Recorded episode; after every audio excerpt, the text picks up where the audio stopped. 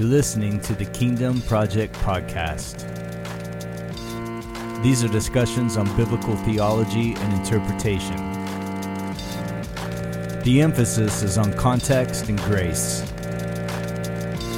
The goal is to promote biblical literacy by displacing and debunking most modern interpretations. The challenge is to engage in healthy conversation that may stretch but sharpen iron. This is the Kingdom Project, and I'm your host, Marcus Hall.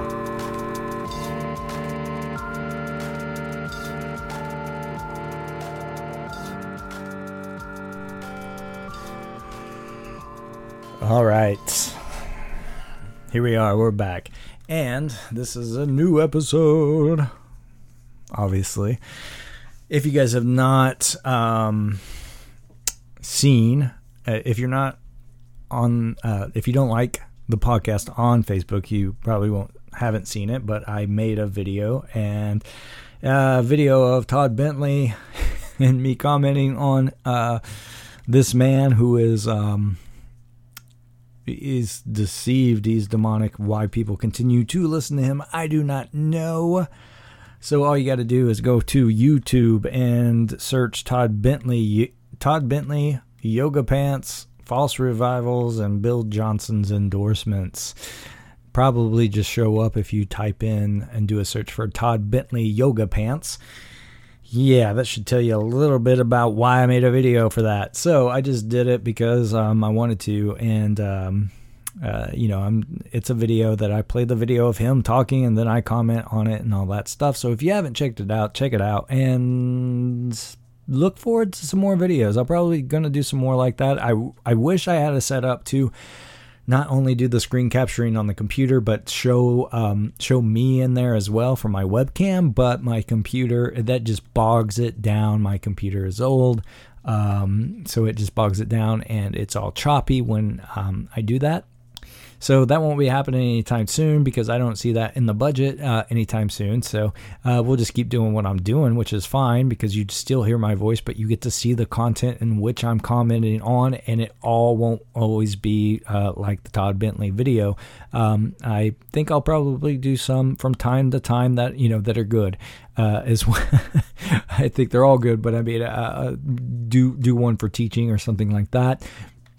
Um, it's not something I'm going to do on a consistent basis like I do this uh, podcast, but I, you know, it's just something else to do and to uh, try out and experiment with and all that fun stuff. So anyway, I'm rambling. Let's just, um, I'm just going to um, talk about eschatology since we've been doing the eschatology uh, series, and so this is just um, my my eschatological rants, if you will. And I don't really have much planned out um, I don't have any notes or anything like that. I just want to talk about it some to uh, maybe just make you feel a little bit more comfortable with it. Um, and, you know, I've received uh, some questions at this point, which is good, and just really wanting to know what I believe or what my end times view um, is since I've gone through the different ones, and I've said, you know, in the in the show that I'm, you know, lean toward preterism and uh, with a maybe a, a post millennial bent to it. Um, so that being said, um, why, you know, and I've told the story of why and what happened to me, and if um, and all that stuff and how I just I was not aware there were different approaches or different views and all that stuff. So um, I'd rather just um, I'm not going to repeat myself, um, but just take um, take a look a little bit at what is happening throughout Scripture. It's this eschatological. Uh, this scenery or a message is there throughout Scripture. We we could talk about it several times um, in the Old Testament um, it's always pointing towards the Messiah, though. You know, it's always pointing towards Jesus, and we get that first glimpse at the fall um, um, when Jesus um, gives that first prophetic uh, promise of Jesus there, and it continues to go, and um, you know, you have this promise to to Abram who becomes Abraham, and then you have this um, this promise to David. All right, so we have this the, the Abrahamic covenant and the Davidic covenant, and then you know these are running alongside then or parallel or whatever if you stacked them up along with the Mosaic covenant as well. So Jesus is the fulfillment of all these messianic prophecies. Plus, he's this fulfillment that we see in prophecy in Old Testament as well. Like Daniel talks about a stone uh, falling out of heaven. It's the stone that's not cut by hand. All right, it falls and it crashes uh, into this statue. Right, this vision of the statue, and it represents all these different empires throughout history, and it ends up being it smashes this, lands on the toes. It was the Roman Empire. I believe this is in Jan- Daniel two, and it it comes, it crumbles, it, and uh, it grows into a mountain. All right, this is this this is a visual, a prophetic visual of Jesus coming, and um, the stone. All right, it's him. He crashes uh, in like I said, so it, it, comes into the Roman Empire, which he was born into, this Roman Empire, right, in Jerusalem, and he's born under the law as well. We know that, but he. This is why these these these messianic prophecies. This is why there was this um, this misunderstood.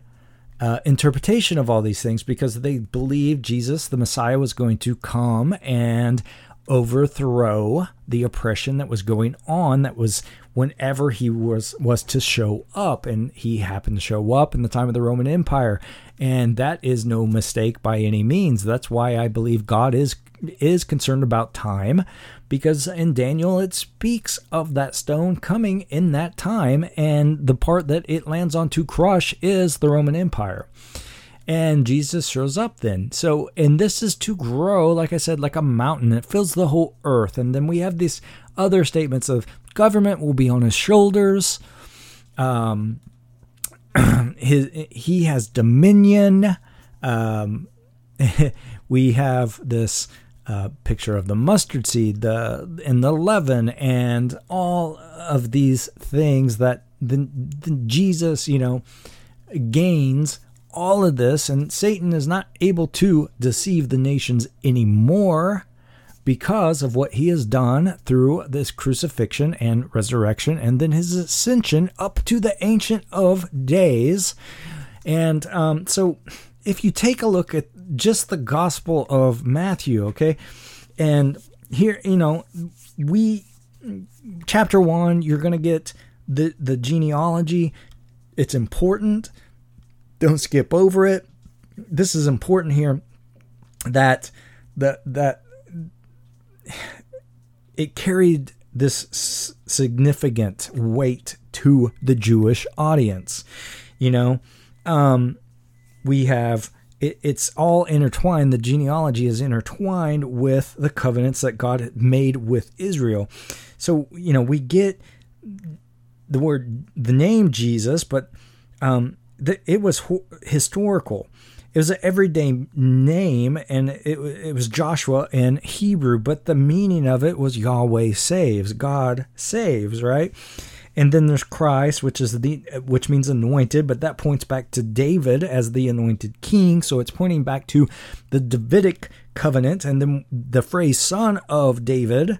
All right, that evoked images of a Messiah with this royal lineage who would reestablish the throne um, in Jerusalem and the kingdom uh, of Israel, and then son of Abraham. So then it goes back to the Abrahamic covenant, God's covenant with Abraham that established Israel as a chosen people, and also affirmed that the whole world would be blessed through his line. And we would find out late, like people often mistake that covenant with Abraham, saying it was to Israel.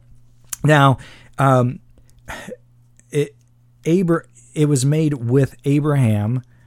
Okay, um, God's covenant with him established Israel. He was going to be the one to bring up Israel or whatever and be Israel, but it was through the seed, not seeds. Paul mentions later in the epistles the seed of Abraham that would bring this. Um, uh, the whole world would be blessed through his line, then the, the lineage, which would the seed would, eventually be Jesus. So the genealogy is uh, important and it ties all those together and it's all intertwined, as I said. So it's pointing back to the the Davidic covenant and the Abrahamic covenant, and then Jesus comes to fulfill the Mosaic um, uh, covenant at, um, as well by fulfilling the law. So therefore, he's the fulfillment of Israel, right? And we've gone through that before. So um, you should know that. So you have that there, and then in two. Um, then we have the birth of Jesus, and what, what do who who is going to see the Jesus? These are these wise men. They're pagans. The pagans are going to find the Savior, the Messiah of Israel, of the Jews. They're going there to present him, present to him gifts and to worship him. These are pagan people. The wise men are pagans. to go see the King of Kings, the Lord of Lords. All right, this is so huge, and it should not be. Um, it should not be overlooked whatsoever. And and then when you get to chapter three, you have John the Baptist, and um, the first thing uh, out of his mouth it says he came preaching in the wilderness of Judea. Repent for the kingdom of heaven is at hand. And you guys should know by now kingdom of heaven kingdom of god are synonymous. And he's saying here it is. It's at hand. So repent right? Um, he's preparing the way of the lord. Um, he baptizes Jesus. And but here's the thing. Um uh let's see. Do okay, he saw um yeah, all right, man. This is I'm getting too fast. I get wound up when I'm talking about this. He saw many of the Pharisees and Sadducees coming in to his coming to his baptism. He said to them, "You brood of vipers, who warned you to flee from the wrath to come?" Okay, this is where I want to go here. This is my traje- my trajectory, if you will. He's asking, Who warned you to flee from the wrath to come? Bear fruit in keeping with repentance, and do not presume to say to yourselves, We have Abraham as our father. For I tell you, God is able from these stones, and I could just picture him pointing at stones, from these stones to raise up children for Abraham. Even now, the axe is laid to the root of the trees. Every tree, therefore, that does not bear good fruit is cut down and thrown into the fire. Okay. And so he's saying that to them. These are people, um, he's like, Who told you? Who told you? Uh, who warned you to flee from the wrath to come? What wrath? All right. This is eschatology here. This is eschatological. The stone has come, you know, uh, the seed of Abraham, the, the, the heir to David's throne, and the fulfillment of Israel is coming. John's preparing the way, telling people to repent and to be baptized, and the Pharisees and the Sadducees are coming to his baptism, and he's like, You're a bunch you're a brood of vipers. Who warned you to flee the wrath to come? What wrath? And he goes on to talk about that that he baptized I baptize you with water for repentance, but he who is coming after me is mightier than I, whose sandals I am not worthy to carry. He will baptize you with the Holy Spirit and fire. Now, a lot of yeah, definitely in the Pentecostal charismatic camp there people just go Holy Spirit and fire.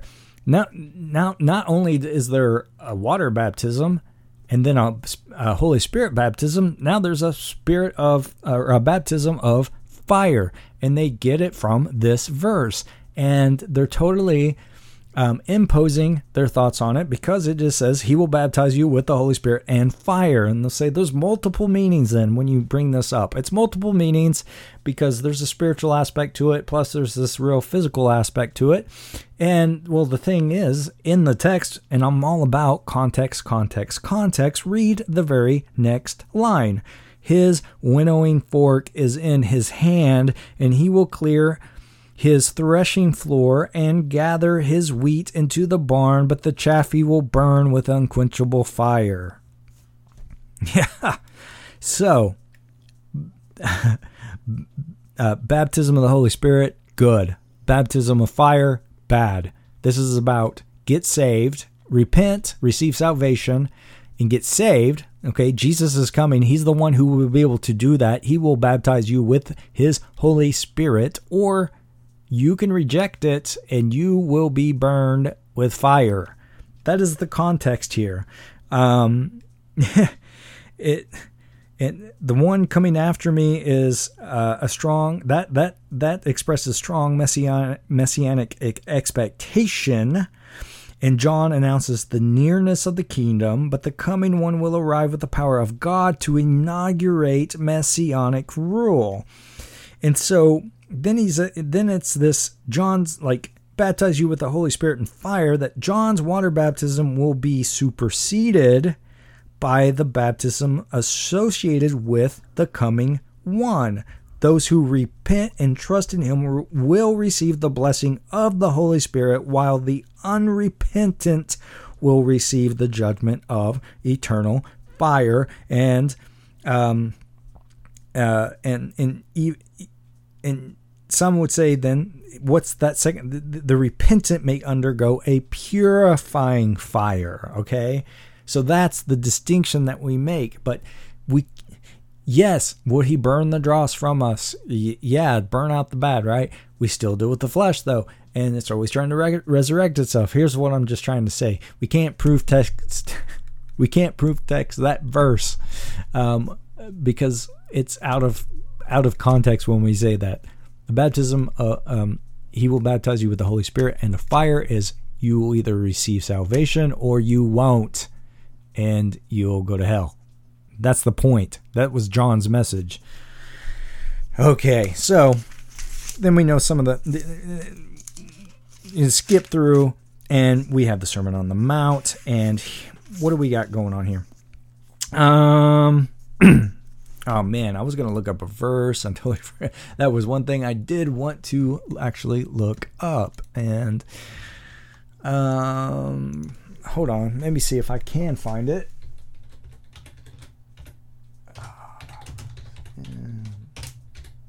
Ooh, I can't type. Proverbs. Uh, inherit. inherit.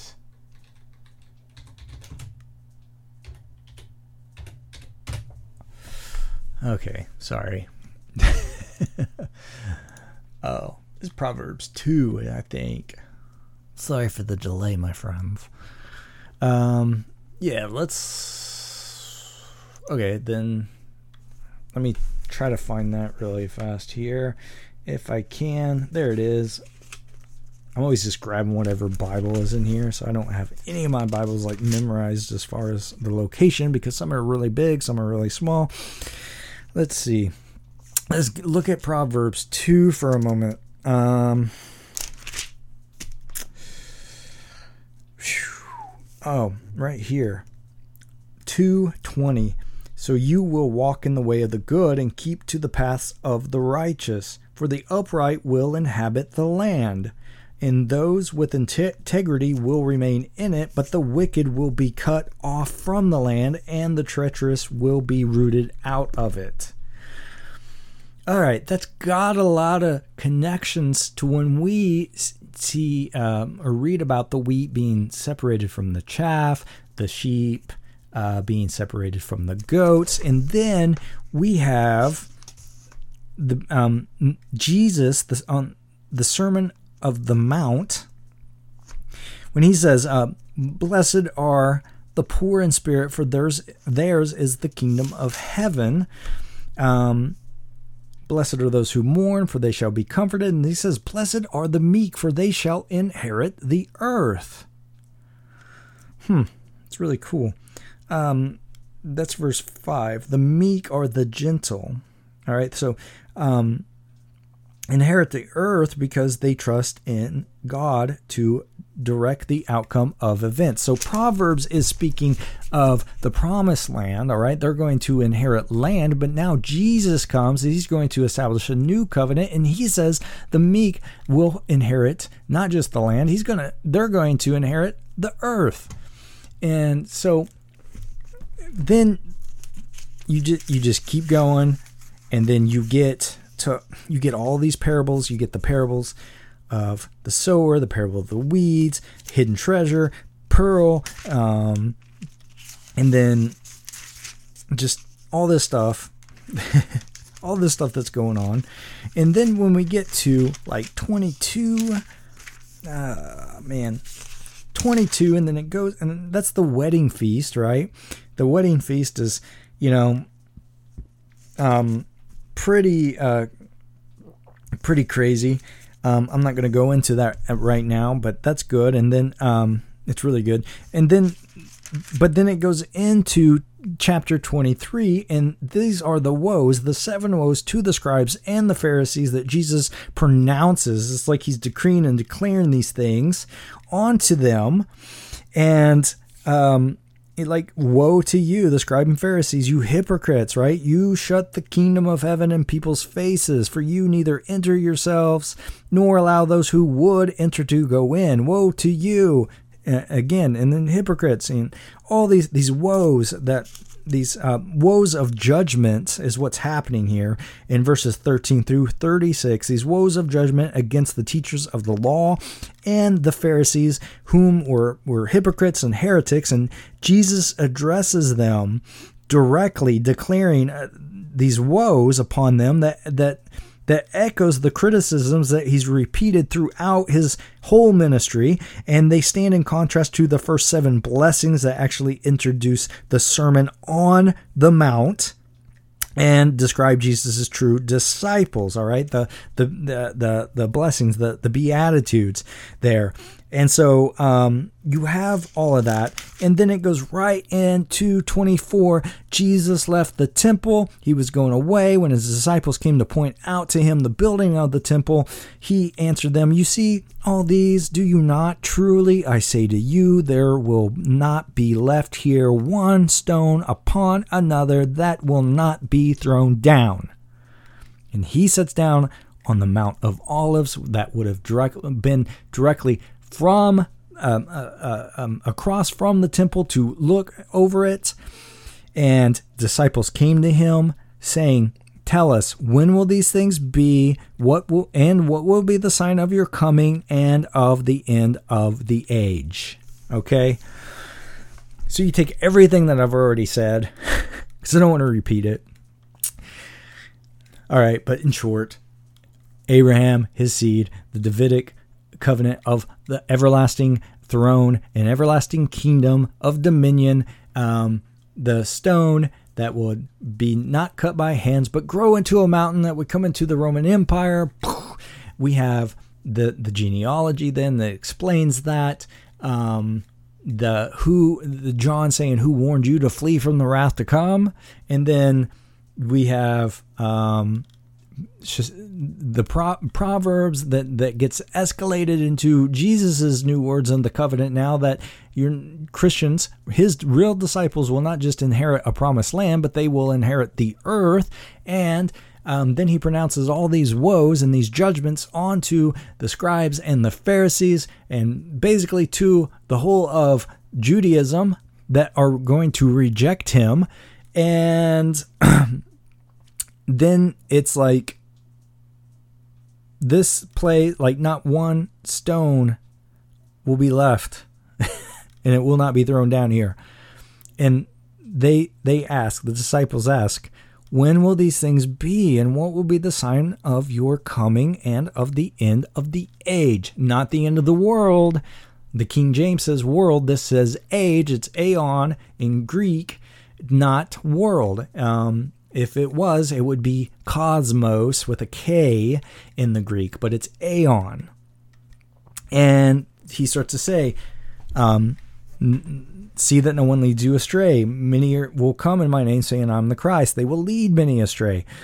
wars, rumors of wars. Don't be alarmed. All these things, and uh, they will deliver you up to tribulation and put you to death.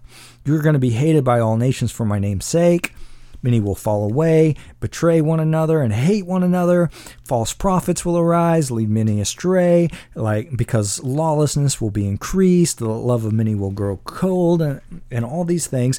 And then he says, so when you see the abomination of desolation spoken of by the prophet Daniel, and if you remember our series, uh, eschatology series on those these prophecies of Daniel, he says standing standing in the holy place. In parentheses, let the reader understand. All right, Matthew wrote that. Um, Jesus didn't say it. that then let those who are in Judea flee to the mountains. Huh. Okay, so let's look at Mark 13. Mm-hmm.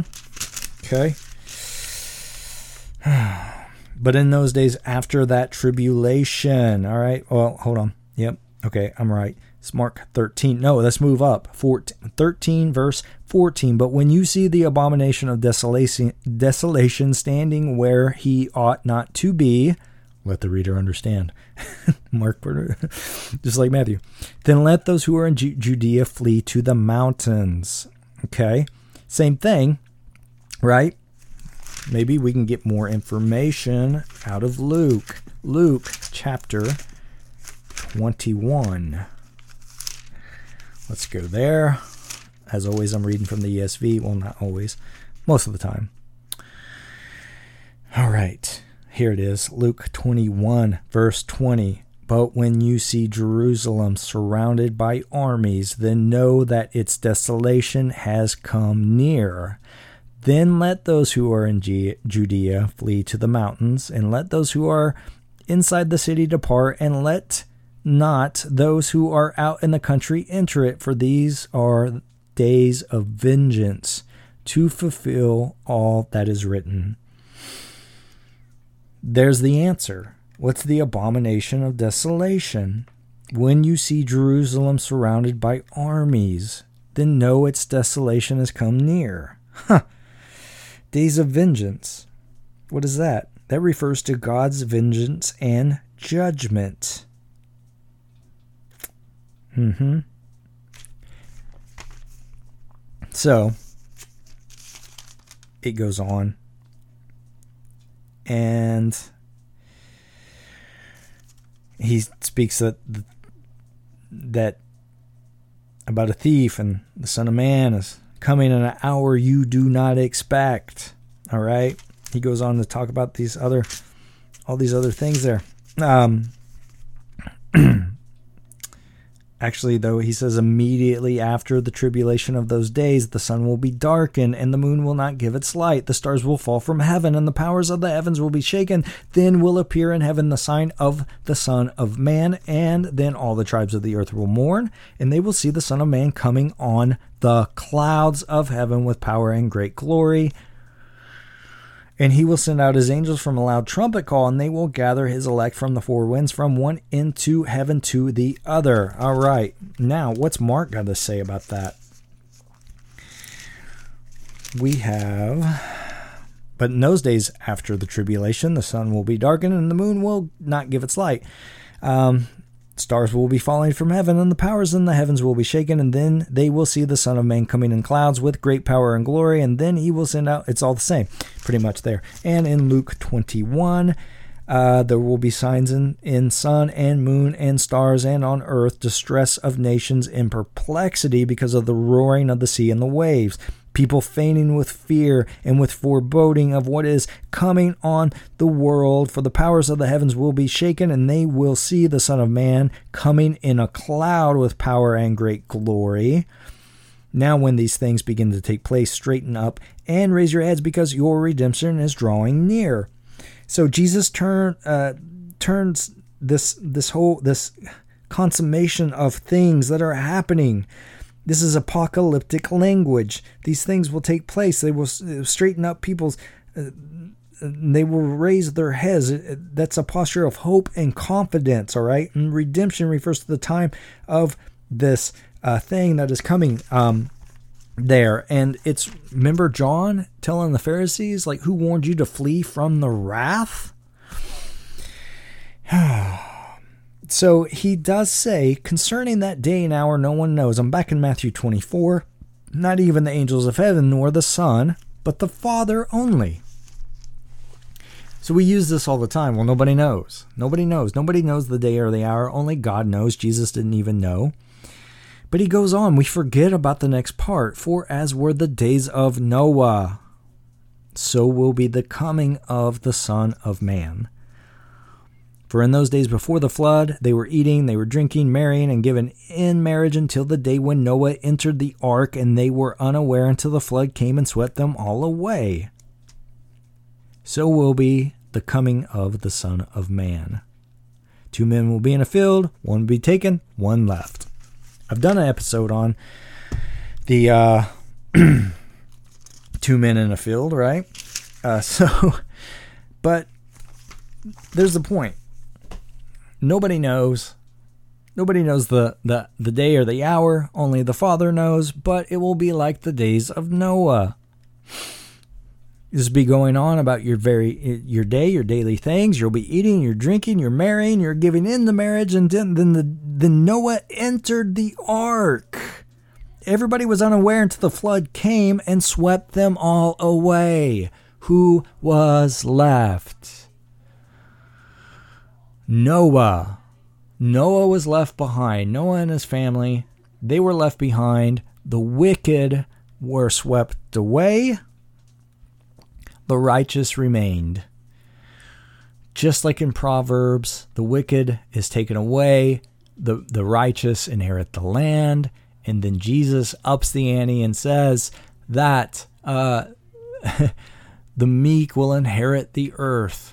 His disciples, true believers, the righteous ones will be the ones to inherit the earth. The wicked are removed, the righteous are to remain. There's an interesting verse in John. Let's look there. I'm just all over the place. This is my bread and butter, though, guys. I like it.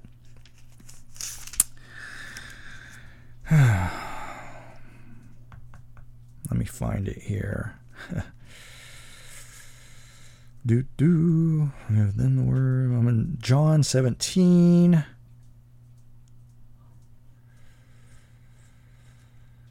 Oh man. Oh. I'm trying to find it.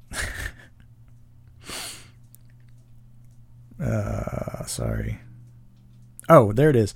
John 17, 15. He Jesus is uh, it's 17 verse 15 this is a prayer this is the high the high priestly prayer all right and he says, I do not ask that you take them out of the world, but that you keep them from the evil one. Yeah, that's Jesus' prayer for believers to the Father. So, we want to be taken out of the world. Jesus does not ask for that. The place of believers during our life is not to withdraw from the world, but to remain in the world and to influence it continually for good by the gospel. And the central request of the prayer of the prayer is repeated. Jesus prays that his own will be guarded from evil, from the evil one, right? From Satan, from sin, from wickedness, from unrighteousness. Uh, from attacks can come from all ways to try to destroy our lives and ministries but the greek phrase that is used here um, can just also mean from evil all right? So um, then it would be a prayer then that that that our lives and ministries not be overcome by evil or by the flesh or by sin or by any other type of evil or kind of evil, and that we would be kept from doing evil as well, and that we would remain here. Why? Because we are to inherit it. We will inherit and remain on earth in some some point at some point in this eschatological hope if you will Our hope, though, is always first and foremost in Jesus and the work that he has done. It's not about getting zapped off of this earth. There is no rapture. Okay, the rapture was invented by dispensational pre-millennialists, and this rapture um, uh, from Matthew 24, two men in a field, one taken, one left behind. The one that's left behind is the righteous. We are to remain. The wicked is taken at some point. And that is this this part of this picture of this eschatological picture that's taking place throughout scripture that Jesus will come. He will fulfill. He will be the fulfillment. He will be the seed of Abraham. He will have the the the throne of David that's eternal. He will um, uh, fulfill the law and and be the fulfillment of Israel. He will teach his disciples and then tell them to go and teach and disciple all the nations, and they continue to be doing so, and as well as us to spread the gospel, speak of the gospel, live out the gospel, and um, grow like a mustard seed. The church is to grow because of Jesus, grow like a mustard seed, be uh, consume the whole batch like leaven, and inherit the earth. And this happened. That army surrounded Jerusalem uh, they first came down there. They were getting ready to come and siege, and something something took place was taking place back at Rome. They turned around, got out of there, and the Christians went, "That's it. That's the sign. Let's go." And they they fled to the hills, uh, and uh, it was like a, um, starts with a P, Plera, I think. And sorry, no notes. But they fled. They got out. And as soon as they got out, here come back the armies um, of Rome, surrounded the cities. There was a false, there were false messiahs, there were false Christs. John Levi was in the temple. They had them burn all their stuff. I've talked about this in the series, and um, they just waited it out for four months. Um, all the Christians, all right, all the Christians, as Jew and Gentile, all the Christians survived. They took heed of Jesus' warning of the destruction of the temple and Jerusalem. And although Jesus said the day and hour are not known, only the Father knows, he said, though, when you see the abomination of desolation, when you see the, the, the Roman army surrounding the walls of Jerusalem, get out. And the wicked were taken out at that time. And now, is that a proleptic text? Proleptic means that it will have two fulfillments, if you will. It was partially fulfilled and it will have a total fulfillment. Um, as the Old Testament uses types and shadows, and then Jesus is the antitype. He shows up and fulfills those types and shadows. Does the New Testament have types and shadows? Is this Matthew 24 thing and the abomination of desolation and the coming of um, of Christ on the uh, coming on the clouds? Is that a proleptic text that says here was a localized event that took place in 70 AD that Jesus prophesied? Um, uh, or uh, and, and, that was just localized, and now it will have be worldwide at some point in the future. Well, um, I would say no because before 36 in Matthew 24, go up to uh, 33, Matthew 24, 33, and he says, So when you see all these things, everything that he just talked about, okay, before that all these these crazy signs all these uh, all this symbolism and and all these things he says, When you see all these things, you know that he is near at the very gates. Truly I say to you, this generation will not pass away until all these things take place. Heaven and earth will pass away, but my words will not pass away. But concerning that day and hour, no one knows, not even the angels of heaven, nor the Son, but the Father only. For as were the days of Noah, so will be the, be the coming of the Son of Man. This generation, which generation? The generation he is talking to, the generation that asked him the questions, when these things would take place. What would be the sign of your coming and the end of the age? My friends, that was the generation. And a biblical generation is 40 years. And the destruction of Jerusalem and the destruction of the temple took place in 70 AD. And Jesus came on the clouds. That does not mean he came physically or visibly. He came on the clouds. That is a picture of judgment. That's Old Testament language for judgment. He came that was the finally the overlap had went on for 40 years of the of the old covenant and the new covenant. Here they are, they're overlapping all through the new the the, the epistles we see receive the revelation of Jesus Christ. This is what he's done. The wall of hostility has been broken down. There's no longer Jew nor Gentile.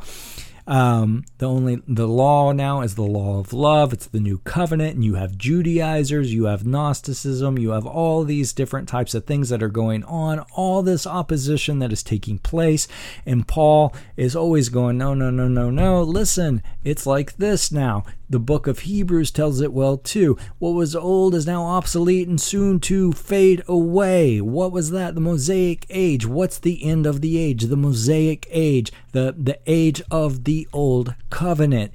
And so they're saying, for, you know, no, no, no, no. Here's something better now. It's new. It's grace. It's mercy. The world has been reconciled uh, because uh, of God in Christ on the cross, and he ascended in, into the heavens, up to the Ancient of Days, to be seated on this Davidic throne where he now has all power and authority. And he said, All power and authority has been given to me. There, therefore, go make disciples of all nations. He said that to the disciples. And then, so a lot there uh, there's a lot of opposition going on there's a lot of problems going on. The Pharisees, the Sadducees, the scribes, all these people that rejected the Messiah, their Messiah that came from them, th- that they, along with the Roman Empire, plotted to kill him and, and crucify him. The, the apostles are saying, receive the revelation of Jesus Christ. And then what do you have when you get to the book of Revelation? You have John John's apocalypse, not apocalypse like you think of today and full out nuclear war and and uh, uh, Armageddon. You have apocalypse, which means apocalypsa, and and and it means revealing or unveiling. It's John's revealing, unveiling of Jesus Christ. It's the revelation of Jesus. Here's what it is. Behold, I am coming soon. I am making all things new. Soon, about to be soon, this age, the age to come. These are time statements, these are time indicators. this generation will not pass away until all these things take place. 40 years, a biblical generation took place. Uh, Rome destroyed the temple destroyed Jer- Jerusalem. 1.1 million Jews were killed. The blood was as high um, as a horse, almost. And uh, and Jesus said, "This, some this is all. It's like the worst you've ever seen. It'll never happen again." Yeah. so that's my eschatological rant. I hope that whets your palate. I hope that makes you a little bit hungry there for more. All these things are pointing to Jesus. What's coming after Jesus? Well, the glory of, of his rule and reign, the glory of his power and authority of not just being a king of kings, not just being a lord of lords, but the king of all the kings and the Lord of all the lords, because he's the one and only true King and Lord and God of all. He is Yahweh. He is God. He is eternal, and he said these things. And if he was wrong, then what are we doing? If he was wrong, what are we doing? C.S. Lewis says that the most embarrassing verse in the Bible is Matthew 24 34, when he says, Truly I say to you, this generation will not pass away until all these things take place. C.S. Lewis says that's the most embarrassing text in the Bible because Jesus obviously did not return.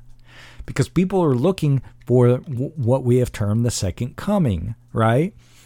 This here, though, this text is talking about a coming of judgment on that generation, onto those who reject him, to end the Mosaic covenant, to end the Mosaic, law. Um, read Hebrews.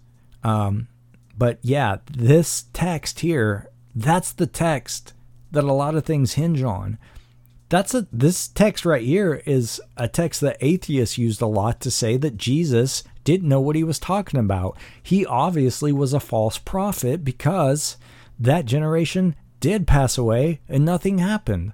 But historical records show that it did, and it happened exactly the way Jesus prophesied it to happen.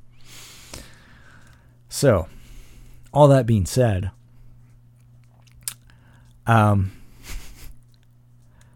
I still believe in a physical, visible coming of Christ, but um, I don't see the tribulation happening. No, not at all.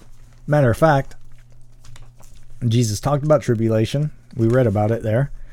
Turn real fast to the book of Revelation, the unveiling of Jesus and his new covenant. hmm. I think it's in verse 1, Revelation 1. It's the revelation of Jesus Christ, which God gave him to show his servants the things that must soon take place. Soon in Greek means soon. John to the seven churches that are in Asia, grace to you and peace from him who is and who was and who is to come, from the seven spirits who are before his throne, and from Jesus Christ, the faithful witness, the firstborn of the dead and the ruler of kings on earth to him who loves us and has freed us from our sins by his blood and made us a kingdom, priest to his God and Father, to him be glory and dominion forever and ever. Amen. Behold, he is coming back, he or he is coming with the clouds, and every eye will see him, even those who pierced him. Even those who pierced him and all tribes of the earth will wail on account of him. Even so, Amen. I am the Alpha and the Omega, says the Lord God, who is and who was and who is to come, the Almighty. I, John, right? Revelation 1, chapter 9. He's already said those who pierced him would see him. Now, I, John, your brother and partner in the tribulation and the kingdom and the patient endurance that are in Jesus was on the island called Patmos. And he goes on. your partner, your brother and partner in the tribulation. The tribulation took place in the first century, right before the destruction. When the when it was cut short, those days were cut short. Um, those were able to flee. They fled. They were able to get out, and they lived every Christian did. Josephus takes account of that. And those who did not were the ones who rejected and denied Jesus as the Messiah, and they had the coming judgment, the wrath poured out on them through the Roman Empire, which happened many, many, many times in the Old Testament, that other nations would come and destroy another nation. Just look at the Babylon and Babylon, Bab- Babylonian, uh, Babylonian captivity and all those things. Um, that's what's going on, and it happened in the first century. And I believe Matthew 24 and uh, is um, fulfilled. I believe that Revelation is John's extended Matthew 24. It's his extended Olivet discourse. I believe it's fulfilled as well. And if you are like, yeah, but it talks about this new heaven and a new earth and all that. Well, uh, he says, Behold, I'm making all things new, right? all right, come. This is in verse 21. He's got this the holy city, Jerusalem, coming down out of heaven. All right. he talks about these these gates in verse 12. It had a great high wall with 12 gates. The gate at the gates, 12 angels on the gates. The names of the 12 tribes of the son sons of Israel were inscribed, um, and these 12 foundations. And he, he keeps going on, talks talks about it, about it, what it's made of. Uh, do do do. Uh, he saw no temple. He saw no temple in the city, for its temple is the Lord God, the Almighty, and the Lamb. The city has no need for this uh, sun and moon. I know it can be hard to try to combat that. I'm not going to here. I don't have time. Um, but here's the point right here. See, we're these temples now. The church is a temple too. And it says, By its light will the nations walk. This is uh, chapter 21, verse 24. And then it says, And the kings of the earth will bring their glory into it, and the gates will never be shut by day, and there will be no night there. They will bring into the glory and the honor of the nations, but nothing unclean will never enter it, nor anyone who does what is detestable or false, but only those who are written in the Lamb's book of life.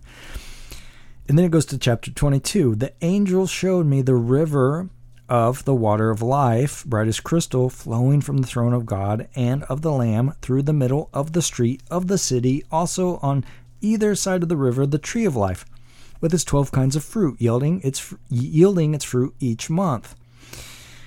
The leaves of the tree were for the healing of the nations. Okay. Why are they just not healed then? Hasn't Armageddon taken place? Hasn't the second coming and the wicked been wiped out? I thought it was a new heavens and new earth, right? But the leaves of the tree were for the healing of the nations, all right? And he goes on to say oh, some of these things. Hold, I'm coming soon. Blessed is the one who keeps the words of the prophet. And and he saw all these things. And uh, in chapter 22, 14, blessed are those who wash their robes so that they may have the right to the tree of life and they may enter the city by the gates. Ah, oh, they may enter the city by the gates because the gates are never locked, they're never shut. Outside are the dogs and sorcerers and the sexually immoral and murderers and idolaters and everyone who loves and practices falsehood. Jerusalem was destroyed, the temple was destroyed, there's a new covenant.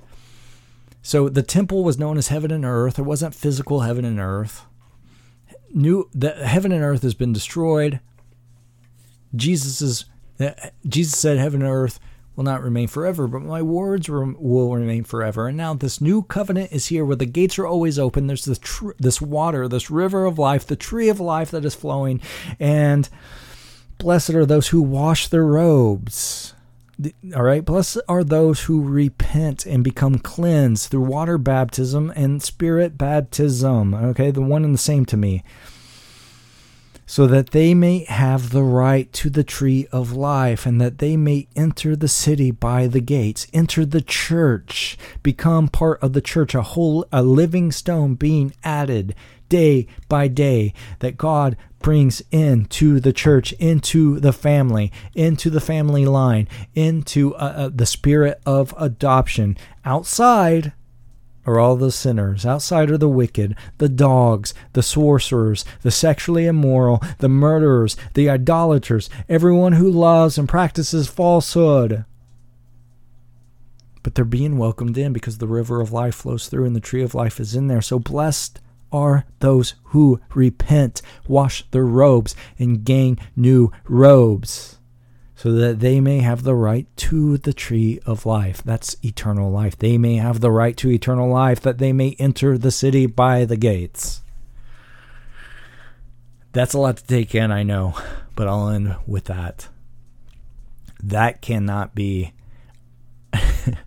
that cannot be a text that is about what takes place after the second coming, and that the wicked and, and have all been thrown into the lake of fire.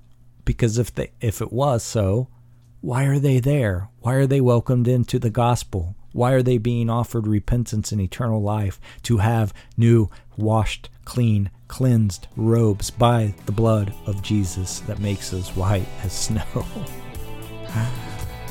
Think about it.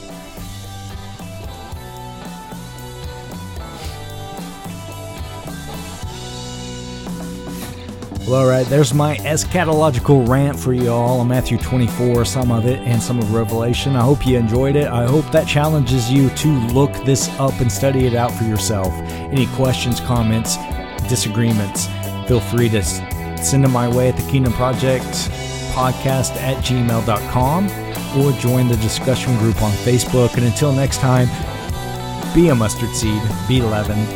Thanks for listening.